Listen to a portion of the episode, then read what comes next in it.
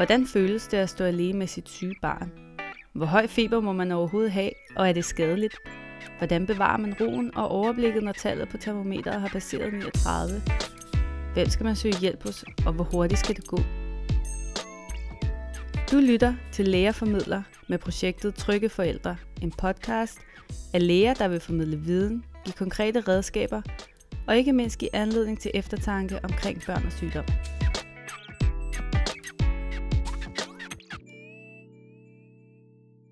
Hej, i denne episode skal I høre om forstoppelse. Og som I vil høre, er det et meget hyppigt problem blandt børn. Og derfor synes vi også, det var vigtigt at lave en podcast episode omkring det her emne. Jeg hedder Ida Ben Sørensen og er en af stifterne bag Lærerformidler. Lærerformidler består af en gruppe læger, der gerne vil formidle viden om sundhed og sygdom, og gøre lidt mere trygge i omgang med disse. Denne podcast, du lytter til lige nu, hedder Trygge Forældre, og handler om, hvordan man som forældre kan blive tryggere i håndteringen af sit barns sygdom. Laura og jeg har været et smut forbi skønne Fredericia for at interviewe en rigtig dygtig og sød mave tarmbørnelæge omkring forstoppelse. Og hvad der kom ud af det, kan I høre her.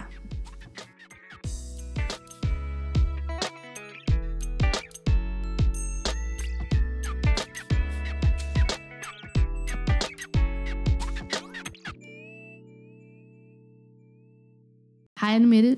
Tusind tak, fordi at, øh, vi må komme og besøge dig i dit skønne, skønne hjem her i Fredericia på en meget, meget varm tirsdag. Og mm, vi skal jo mm, interviewe dig omkring forstoppelse her i dag. Og jeg glæder mig rigtig meget til at høre mere om det. Og jeg vil også lige til start sige tusind tak til alle jer forældre, som har skrevet ind til os omkring spørgsmål, I gerne vil have, vi tager op til interviewet. Jeg har så vidt prøvet at få alle spørgsmålene med, men øh, da det, det kan blive et rigtig, rigtig langt interview, hvis, hvis alle spørgsmål kommer med, har vi så valgt at begrænse det selvfølgelig lidt. Men Anne Mette, vil du så start fortælle lytterne og jeg lidt om dig selv og din baggrund? Ja, tak for invitationen til at være med her. Jamen selv. Øh, jamen, jeg kan fortælle jer, at jeg er børnelæge og er overlæge og arbejder på børneafdelingen i Kolding og arbejder primært med børn med mave- og, tarm, mave- og tarmsygdomme. Mm. Og det er jo også derfor, vi tog fat i dig, fordi du har set en del børn med forstoppelse. Øh, men jeg blev lidt overrasket, da jeg slog forstoppelse op hos børn på patienthåndbogen, for det viser sig faktisk, at det ikke er særlig sjældent. Ifølge lægehåndbogen har 3% af børn mellem 0 og 24 måneder forstoppelse, og 20% af børn i alderen 4-18 år har haft tilfælde af forstoppelse. Men hvad vil det sige at være forstoppet? Først vil jeg sige, ja, det er rigtigt. Det er en Ja. rigtig, rigtig hyppig tilstand, og vi får mange børn henvist med forstoppelse. Øhm, hvad vil det sige at være forstoppet? Jamen, øhm, der er simpelthen nogle ret klare definitioner, og det er det, vi kalder for ROM 4 kriterierne for forstoppelse. Mm. Og der er det sådan, at hvis et barn er fire år eller derover, så skal det opfylde mindst to ud af seks kriterier. En gang om ugen, i mindst en måned. Og de forskellige kriterier, det kunne være øh, to eller færre afføringer på toilettet om ugen. Mm. Øh, mindst en episode med afføringsuheld om ugen. Det vi også kalder afføringsinkontinens. Mm. Øh, eller tilbageholdelsesadfærd. Altså at barnet holder afføringen tilbage. Eller smertefulde eller hårde afføringer. Og en historie med, at barnet øh, kan kvittere større mængder afføring, der simpelthen kan blokere toilettet. Okay. Og så er der et, et sidste kriterium, som, som kræver, øh, man kan sige, vi undersøger børnene, øh, nemlig at der øh, ved undersøgelse af børn i endetarmen findes en større udfyldning af afføring, større fast udfyldning. Så der er sådan seks kriterier, man ligesom arbejder med, og hvis man har to af de kriterier, to af de seks kriterier, jamen så opfylder man kriterierne for forstoppelse. Mm. Og det er de børn, der så er lidt ældre, eller hvordan? Ja, det er fra Ja. fire år. Hvis børnene er mindre end fire år, så er det sådan set de samme. Mm. Men der giver det jo ikke mening at tale om afføringsuheld øh, i den alder. Nej. Og man kan sige, øh, afføring, der blokerer toilettet, kan man heller ikke tale om ved de, ved de helt små. Men der kan man, der kan man tale om historie med, med, med afgang af større mængder mm. afføring, som jo selvfølgelig kan være lidt svært at vurdere, hvornår det er større. Ja, ja bestemt. Men jeg tænker, det er vigtigt at understrege her, at man kan ikke snakke om forstoppelse, uden også at snakke om afføringsinkontinens. Det er nemlig et rigtig mm. hyppigt symptom på forstoppelse, og det er mm. rigtig vigtigt at få det frem, for det er stadigvæk et meget tabubelagt område, og det er faktisk noget, der generer rigtig mange børn, så det er vigtigt at få det frem, for der kan gøres noget ved det. Mm, ja. Det er jo ikke det, man ofte forbinder med forstoppelse, eller ikke? Så det... Mm. Øh, lige for at komme tilbage til det her med forstoppelse er så hyppigt. Hvorfor tror du, at, at forstoppelse er så hyppigt? Det er et rigtig godt spørgsmål. En af årsagerne tænker jeg kan skyldes, at der rigtig mange steder findes ulækre skoletoiletter. Mm. Og det gør, at øh, børnene holder sig, ikke vil gå på toilettet, mens de er i skole. Øhm, der kan også være børn, som er meget optaget af at lege, for eksempel at spille computerspil. Måske går de i børnehave, og måske skal de først ud på legepladsen for at have den allerbedste moonkar. Mm. Øhm, der kan også være nogle konflikte, konfliktfyldte mm. situationer omkring toiletbesøg, så børnene ikke øh, vil gå på toilettet. Mm. Altså man nærmest bliver bange for at gå på toilettet. Mm. Det kan også være medvirkende. Mm. Og så tror jeg også, at øh, en af grundene til, at vi ser det så hyppigt, er nok også, at, øh, at der er øget fokus på forstoppelse i øjeblikket. Vi har haft et øh, phd projekt i børneafdelingen i Kolding for nogle år siden. Øh, og, og det er klart, at det har i hvert fald gjort, at der har været meget fokus på, øh, på forstoppelse fra vores praktiserende læger. Så, så vi får henvist rigtig mange børn med forstoppelse. Okay. Og også mange, som egentlig kunne klare sig i almindelig praksis, eller med almindelige gode råd. Mm. Og så tror jeg også, at det skyldes, at øhm, vi får henvist mange børn, der er mange børn, der har mavesmerter, øhm, og mange af de børn har måske blot det, vi kalder øhm, spændingsmavepine, eller børnemavepine, eller funktionelle mm. mavesmerter. Men, men nogle af dem kan have lidt overlap til forstoppelse, eller man tænker, hmm, måske kunne det være forstoppelse, de opfylder kriterierne mm. for forstoppelse, eller måske gør det lige knap, og så laver man et behandlingsforsøg med med afføringsmiddel. Mm. Og så er der nok også det her med, at vi har en kultur, hvor vi gerne vil, vil øh, finde årsager, vi vil gerne fikse, fikse det. Mm. Øhm, så vi, vi vil gerne behandle og have en forklaring mm. på, når børn har, har ondt i maven. Ja. Men vi ser mange børn forstås. Ja. Alle meget gode grunde til, hvorfor det er, at det, det er så hyppigt. Ja. Hvad, hvad så med de, øh, de mindre børn, hvor det ikke handler om um, ulækre skoletoiletter, eller måske konflikter, eller det kan man sige, det kan du måske også godt handle om med dem, der omkring 2-4 år, når de skal begynde at øh, bruge potte, ikke? Men, men, men det er helt små. Hvad, hvad kan grunden mm. til, hvad er de for forstoppelse? Omkring, jeg vil lige nævne kort omkring ja. det her med, med pottetræning eller toilettræning. Mm. Der er mm. nemlig også et, et, en øget forekomst i den alder. Så det er meget mm. vigtigt, at man som forældre ikke skubber på, ikke mm. forser. Man skal lade barnet være klart. Mm. Og, og øh, nogle steder kan der godt være børnehaver, som er sådan meget øh, firkantet omkring, at barnet skal være uden blæ. Og, og der er ingen regel om, at børn skal være uden blæ, når de er tre år. Det er meget individuelt. Man må kigge på barnet. Mm. Men de helt små børn, spædbørnene, der er det sådan, at rigtig mange spædbørn, som øh, bliver ernæret med modvægtserstatning, er forstoppet. Okay og, og det handler meget om onde cirkler. Øhm, hvis der først har været øhm, hård afføring, som har gjort det gør ondt at komme af med, mm. jamen så øh, holder de igen på afføringen. Øh, tyktarmen er beregnet til at trække væske ud af afføringen, og det bliver den sådan set ved med at gøre. Mm. Og det vil sige, så bliver afføringen endnu mere hård, måske opstår der rifter om ved endetarmen, og så er der en ond cirkel, der er startet. Ja. ja, det kan man jo godt forstå, at de så ikke synes er så raren. Kan man sige noget om, hvor mange afføring et barn skal have per dag, alt efter hvilke alder det har? Eller om barnet armes eller får flaske? Ja, det kan man. Grænserne for øh, normal afføringshyppighed og konsistens er også at vide. Mm, det er mm. sådan, at, øh, at afføringshyppighed svinger noget med alder det ammede spædbarn kan have afføring mange gange om dagen, måske seks gange om dagen, og nogle har afføring hver uge, eller måske sjældnere, og det kan også være okay.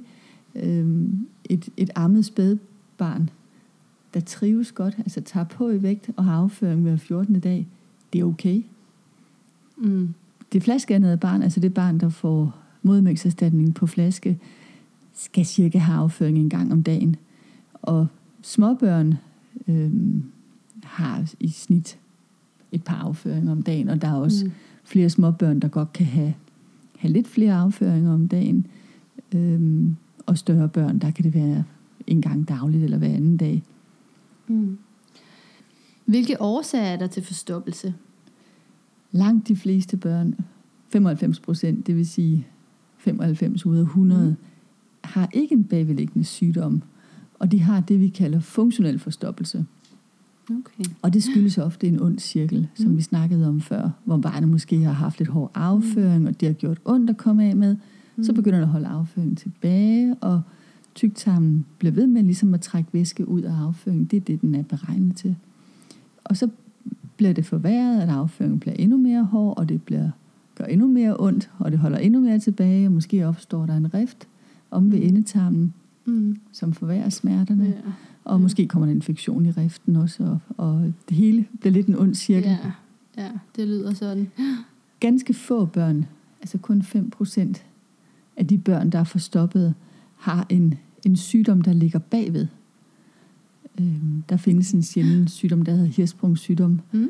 øhm, hvor man mangler nerveceller i tarmen. Starter altid nede fra endetarmen, og så kan den gå i varierende udstrækning opad i mavetarmkanalen.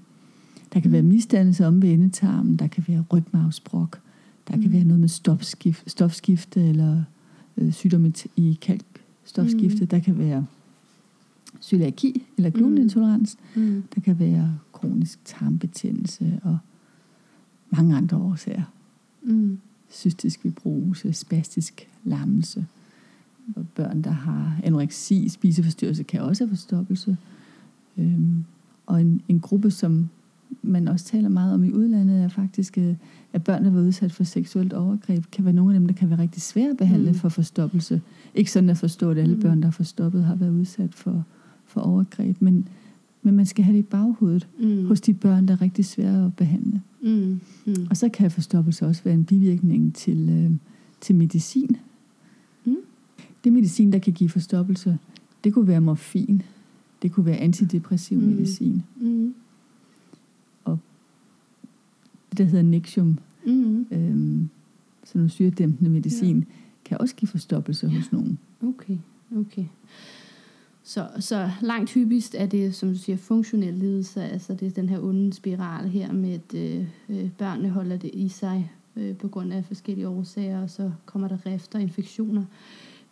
Hvad med de lidt øh, yngre børn eller spædbørn? Hvad, hvad kan årsagerne være til, at de får øh, forstoppelse? Det er sådan lidt den samme historie Ja, igen. ja. Måske er det lige omkring det her med, de, øh, Ja.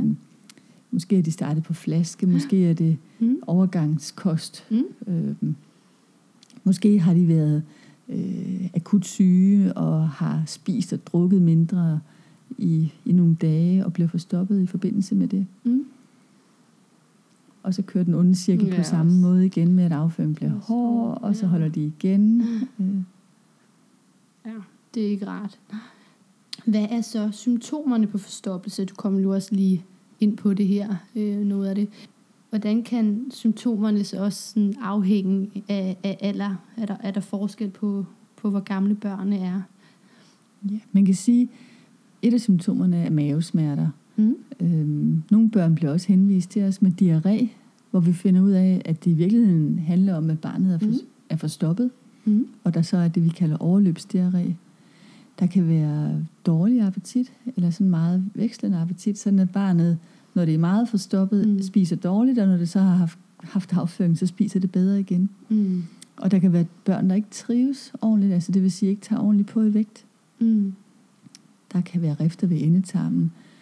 Øhm, der kan være urininkontinens, altså urin uheld, Mm. øhm, og urinvejsinfektioner. Og så kan der være, som vi snakkede om før, det her med afføringsuheld, altså fekal inkontinens, Mm. og, og øhm, eventuelt nogle psykologiske Mm. problemer, som kan hænge Mm. sammen med det. Dårligt selvværd. Øhm, og hos de helt små børn, øh, der ser man ikke helt sjældent gylp eller opkastninger. Okay. Øh, man kan også se hos de helt små spædbørn, at de bliver grædende og kan gå i bro. Både når de, øh, altså egentlig også når de holder på Mm. afføringen, øh, Mm. ligesom kan gå i bro og holde afføringen tilbage. Mm. De lidt større børn, øh, måske blæbørn, kan sådan ses trippe, når de holder afføringen tilbage.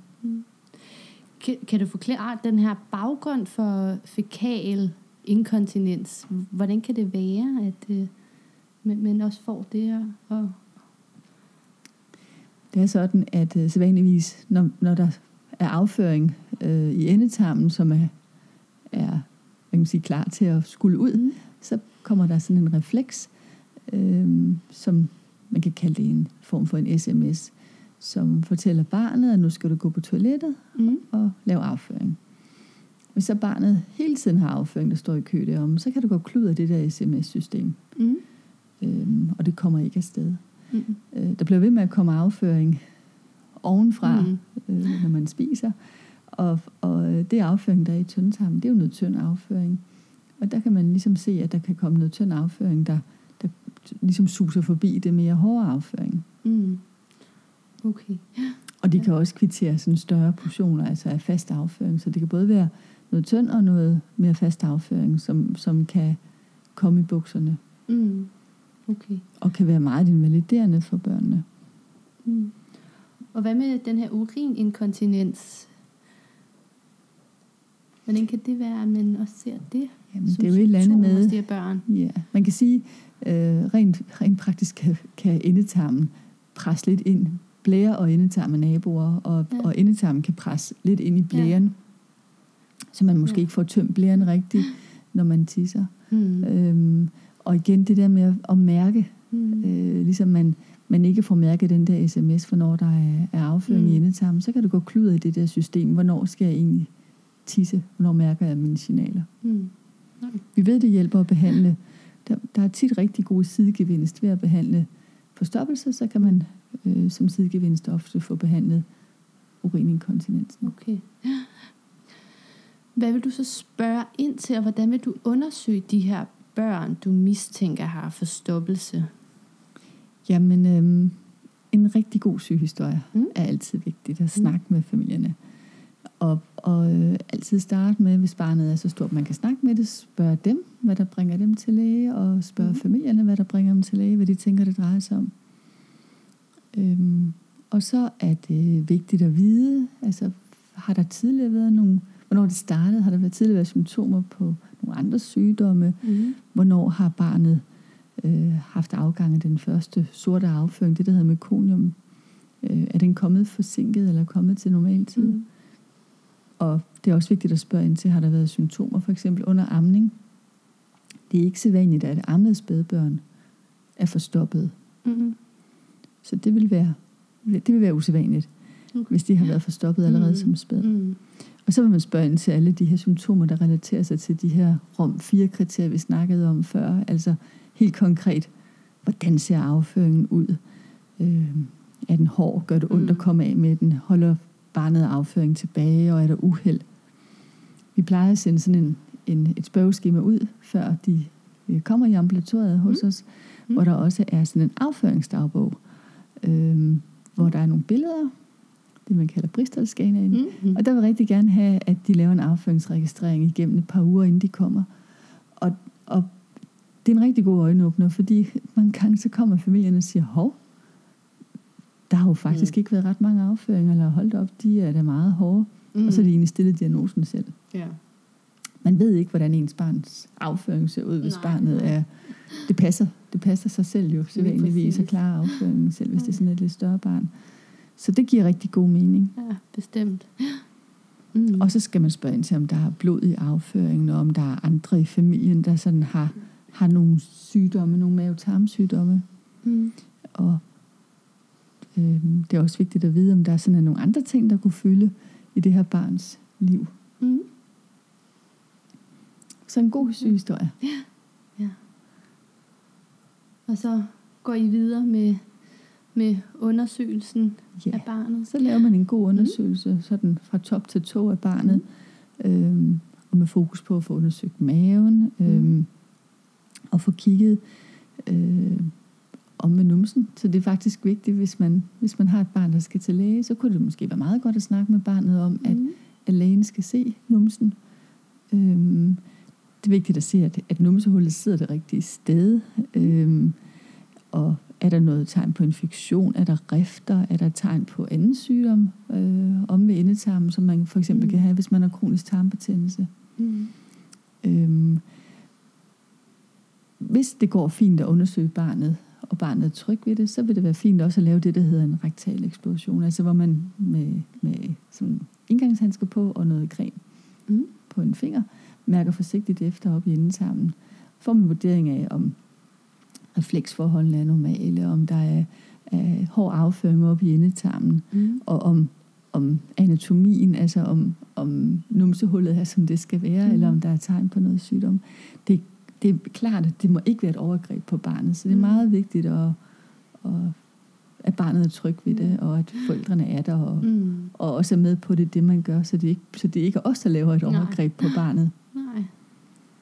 Nej, Og så skal man også have fokus på, om, om, om barnet øhm, neurologisk, altså nervemæssigt er, som det skal være. Mm. Øhm, om der er noget sygdom, tegn på sygdom nederste del af ryggen, rygmavsbrok eller sådan noget.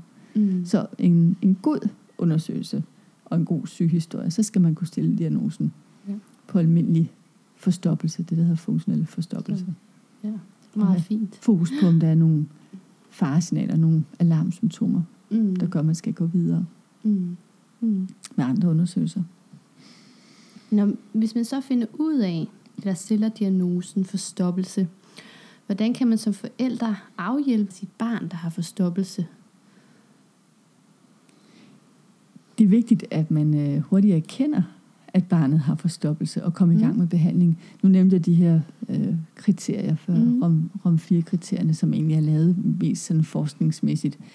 Øh, det er jo ikke sådan, at man skulle vente en måned på, at nu har barnet haft symptomer mm. Mm. en måned, for at vi kan sige, at det er forstoppet, og så må man først behandle der. Nej, hvis barnet har ondt, når det skal af med afføringen, Mm. mm. hvis barnet har hård afføring, eller der går flere dage i- imellem, så er det bare at komme i gang med at behandle med mm. Mm. noget afføringsmiddel. Øhm, der er nogle undersøgelser, som viser, at jo længere tid barnet har været forstoppet, jo længere tid så tager det at behandle øh, forstoppelsen. Mm. Øhm, en vigtig del af behandlingen er også gode toiletvaner. Det kan man ikke lave med, med helt små børn.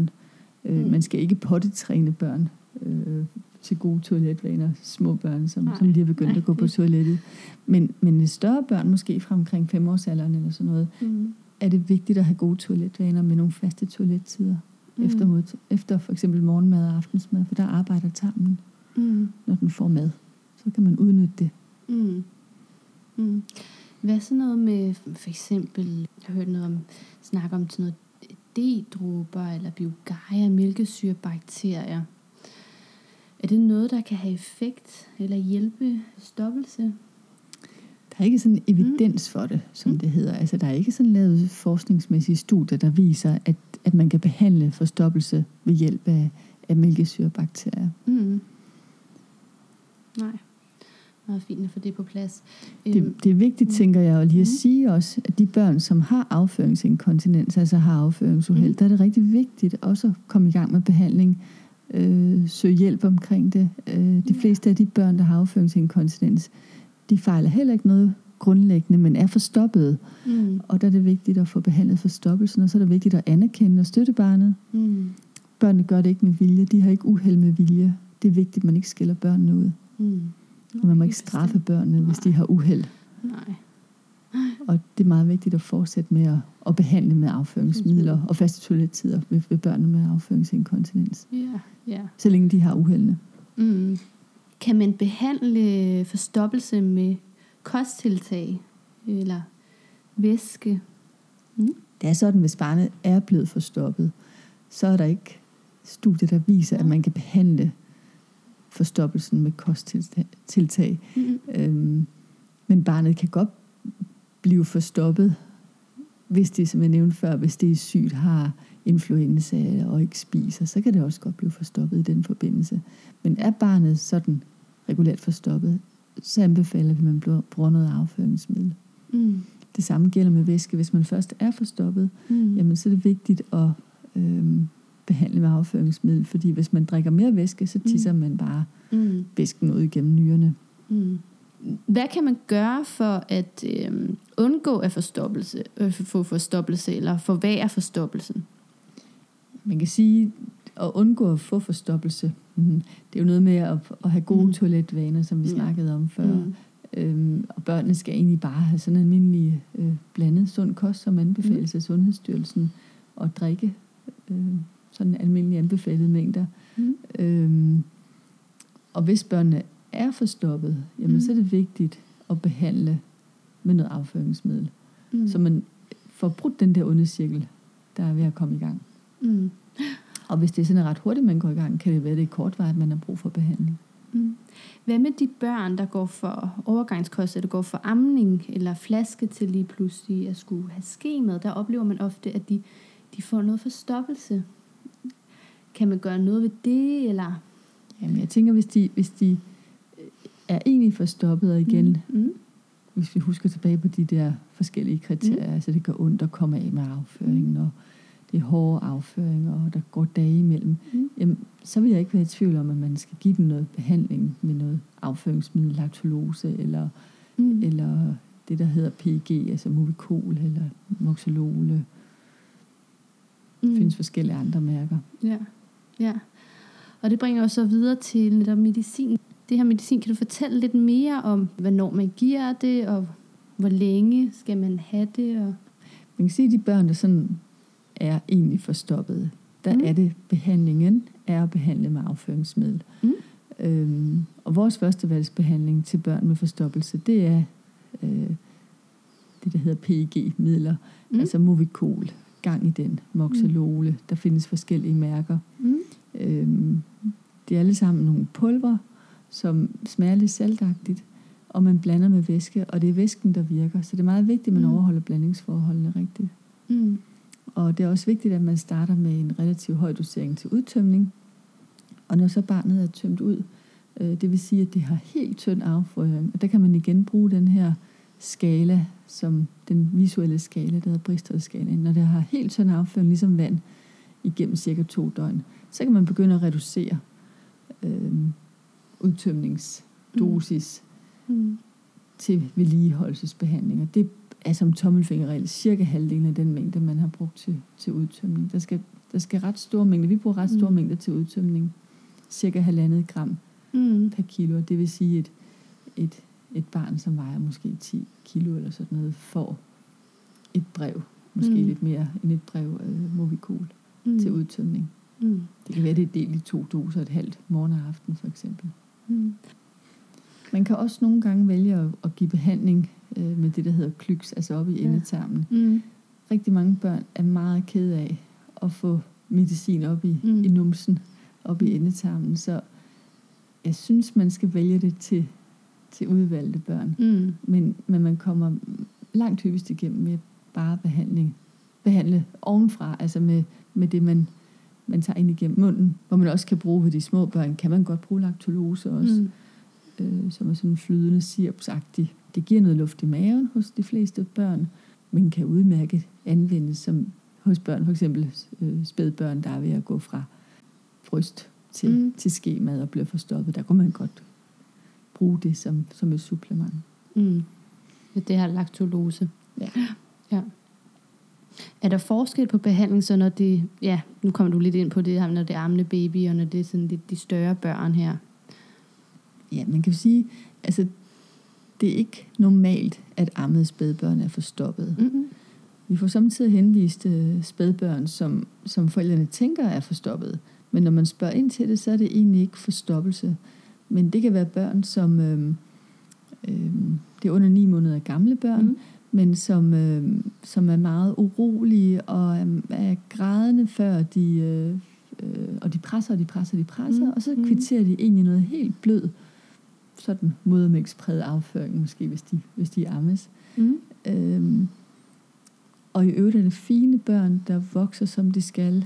Øh, og det er en sådan en, en, en tilstand, man kalder dysjesi, mm. øh, som også er en af de såkaldte sådan, funktionelle øh, Øh, mavetarmlidelser, som, som børn og småbørn kan have. Det er noget, der går over af sig selv igen, og man anbefaler egentlig bare at, at se an, øh, og ikke behandle med, med afføringsmiddel eller, eller rektal stimulation.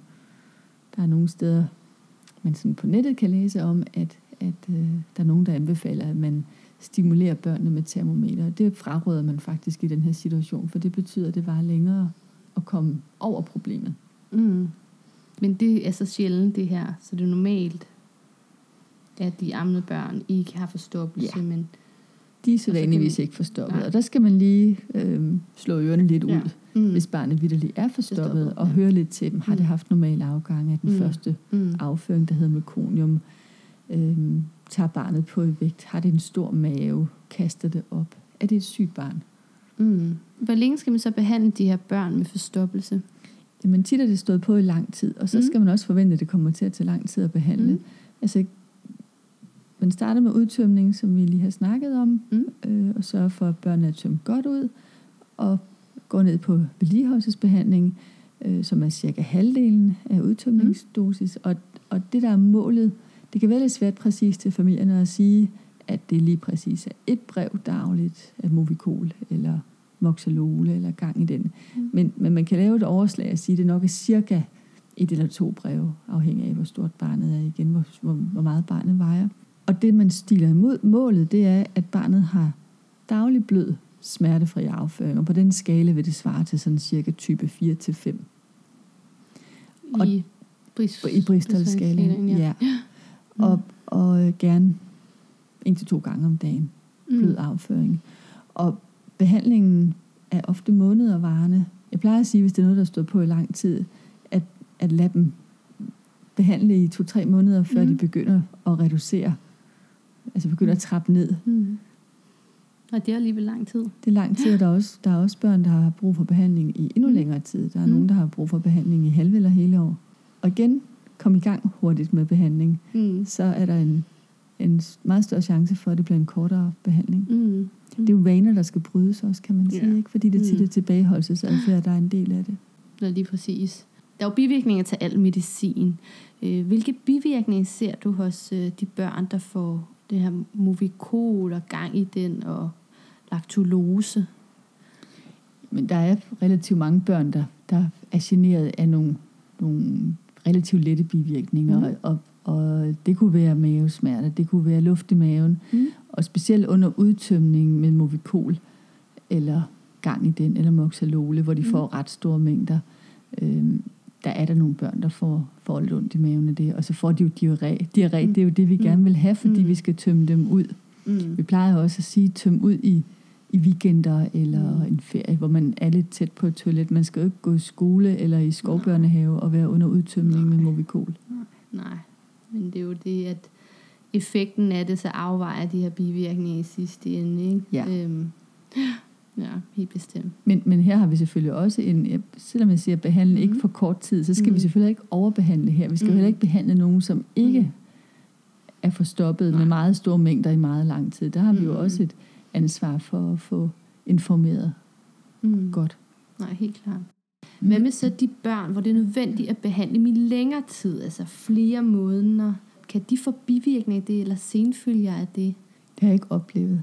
Der er ikke, øh, det er jo sådan, at Movicol, eller gang i den, eller mm. Moxalole, er jo et, et stof, som, som man kalder det et makrogol, som blandes med væske, og, og øh, det her salt eller, eller pulver gør, at den væske, man blander det med, ikke bliver optaget i tyktarmen, som væske jo ellers normalt gør. Mm. Hvis nu man forestiller sig sådan et gammelt rundstykke, der er, har ligget siden i forgårs, Mm. og man bløder det op i vand, så bliver det sådan blødt igen. Sådan kan man også forestille sig afføringen inde i tarmen. Mm. Det bliver blødt op af, af, af afføringsmidlet, altså af Movicol, gang i den, eller Mm.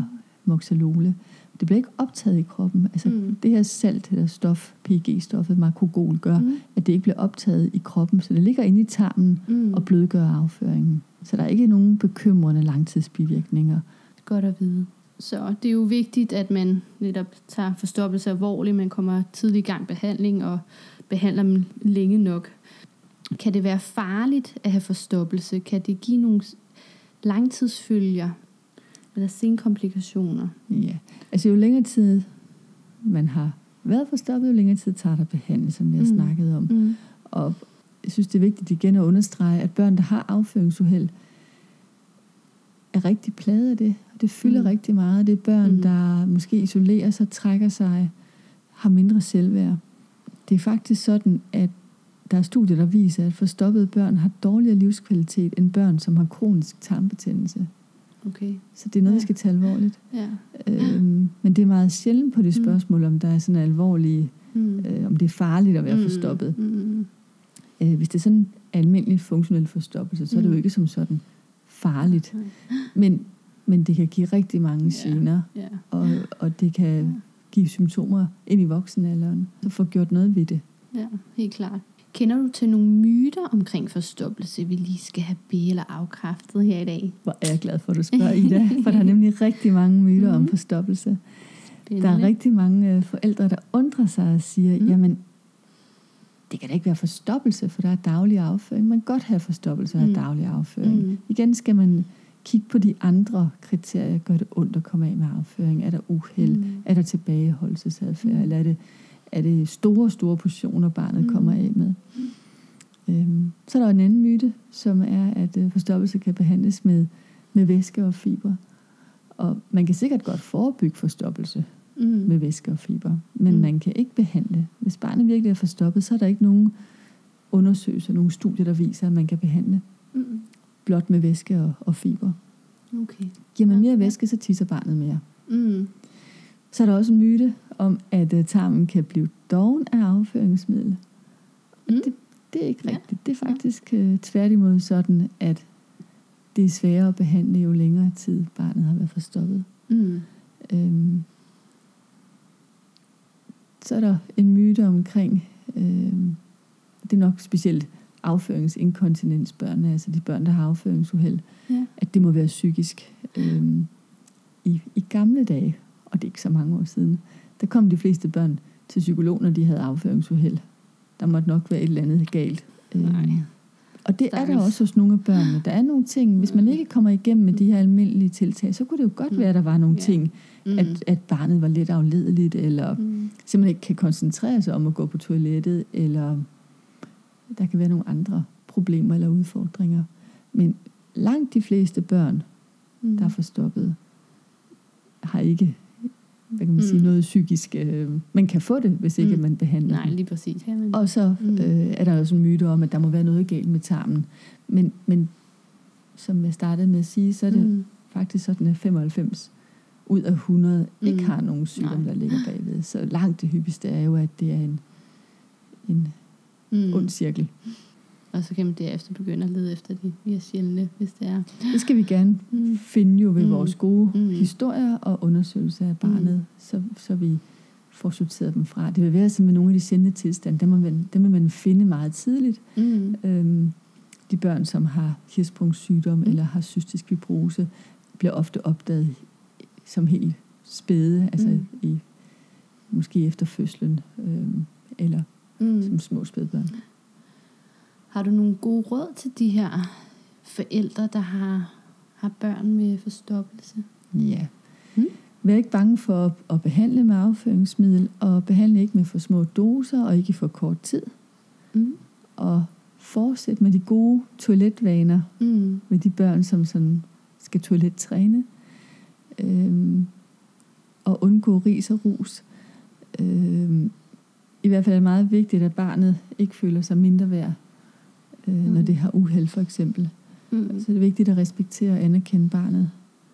Og jeg hører faktisk rigtig mange børn være meget forlegne ved, at, at deres afføringsproblem er blevet sådan noget, man, man snakker meget om i familien, og også når man sådan mødes til familiesammenkomster, så Mm. bliver lille Peters øh, afføring diskuteret hen over middagsbordet. middagsbordet. Og det er ikke respekt for barnet. Nej. Det er Nej. faktisk ikke okay. Nej. Det er noget meget privat for de Ja. fleste børn. Mm. Ja, meget fint. Så er vi nået igennem spørgsmål til forstoppelse. Så nu har vi bare lige standardspørgsmålene tilbage. I med det? Så hvad skal forældrene tage med fra det her interview? Hvad er det vigtigste for det her interview her? Jamen, det er, at øh, forstoppelse og afføringsuheld er en Mm. meget hyppig tilstand, og det kan Mm. behandles. Der ligger sjældent en sygdom bagved. Mm. Og jeg understreger lige igen. Behandle ikke med for lidt Mm. eller for kort tid. Nej. Jeg tænker også det med, at man netop også kan se, at de, de godt kan have afføring stadig. Også det, man kalder fæsis inkontinens, trods de har forstoppelse. Jeg kunne også forestille mig, at der var flere forældre, der var, Mm. Så ville så ikke tro, at det var forstoppelse, fordi det er ikke noget, man normalt forbinder med forstoppelse. Så vi har jo her en, Mm. en vigtig Mm. kommunikationsopgave, en vigtig Mm. informationsopgave Mm. og undervisningsopgave. Og det plejer at foregå med at tegne og fortælle, når, når vi har børn Mm. og voksne i, øh, i vores øh, ambulatorie, eller nogle af os indlagt med mm. forstoppelse. Så er det noget med at tegne og fortælle, Mm. hvordan hænger det her sammen. Mm. Kan du anbefale nogle steder, hvor øh, forældrene kan informere sig lidt mere om forstoppelse, hvis det er, de har, de har lyst til det? Der ligger noget udmærket materiale på nettet, på øh, sundhed.dk ligger der udmærket information. Mm. Og så har vi faktisk også fra vores phd studie mm. som øh, en af vores dygtige reservelærer, Line Modin, lavede for nogle år siden. Der har vi en hjemmeside, der hedder drillemave.dk. Okay, ja. Så der kan man også søge noget spændende information øh, omkring det her medicin øh, og årsager til forstoppelse og hyppige spørgsmål. Mm. Spændende, det vil jeg da gå ind og kigge på. Anne, tusind, tusind tak, for at du måtte komme og besøge dig her i Fredericia. Vi er jo ved at fuldstændig uh, svede op her i varmen, men dejligt, du kunne holde ud. Det har været hyggeligt. Det været besøge rigtig hyggeligt. Bestemt, rigtig hyggeligt. Tak.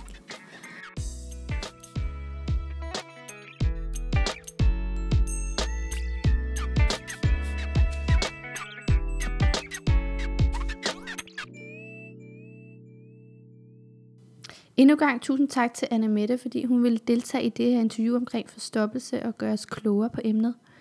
På vores hjemmeside finder du links til de anbefalede kilder samt læsestof, der måske kan gøre dig endnu klogere på forstoppelse.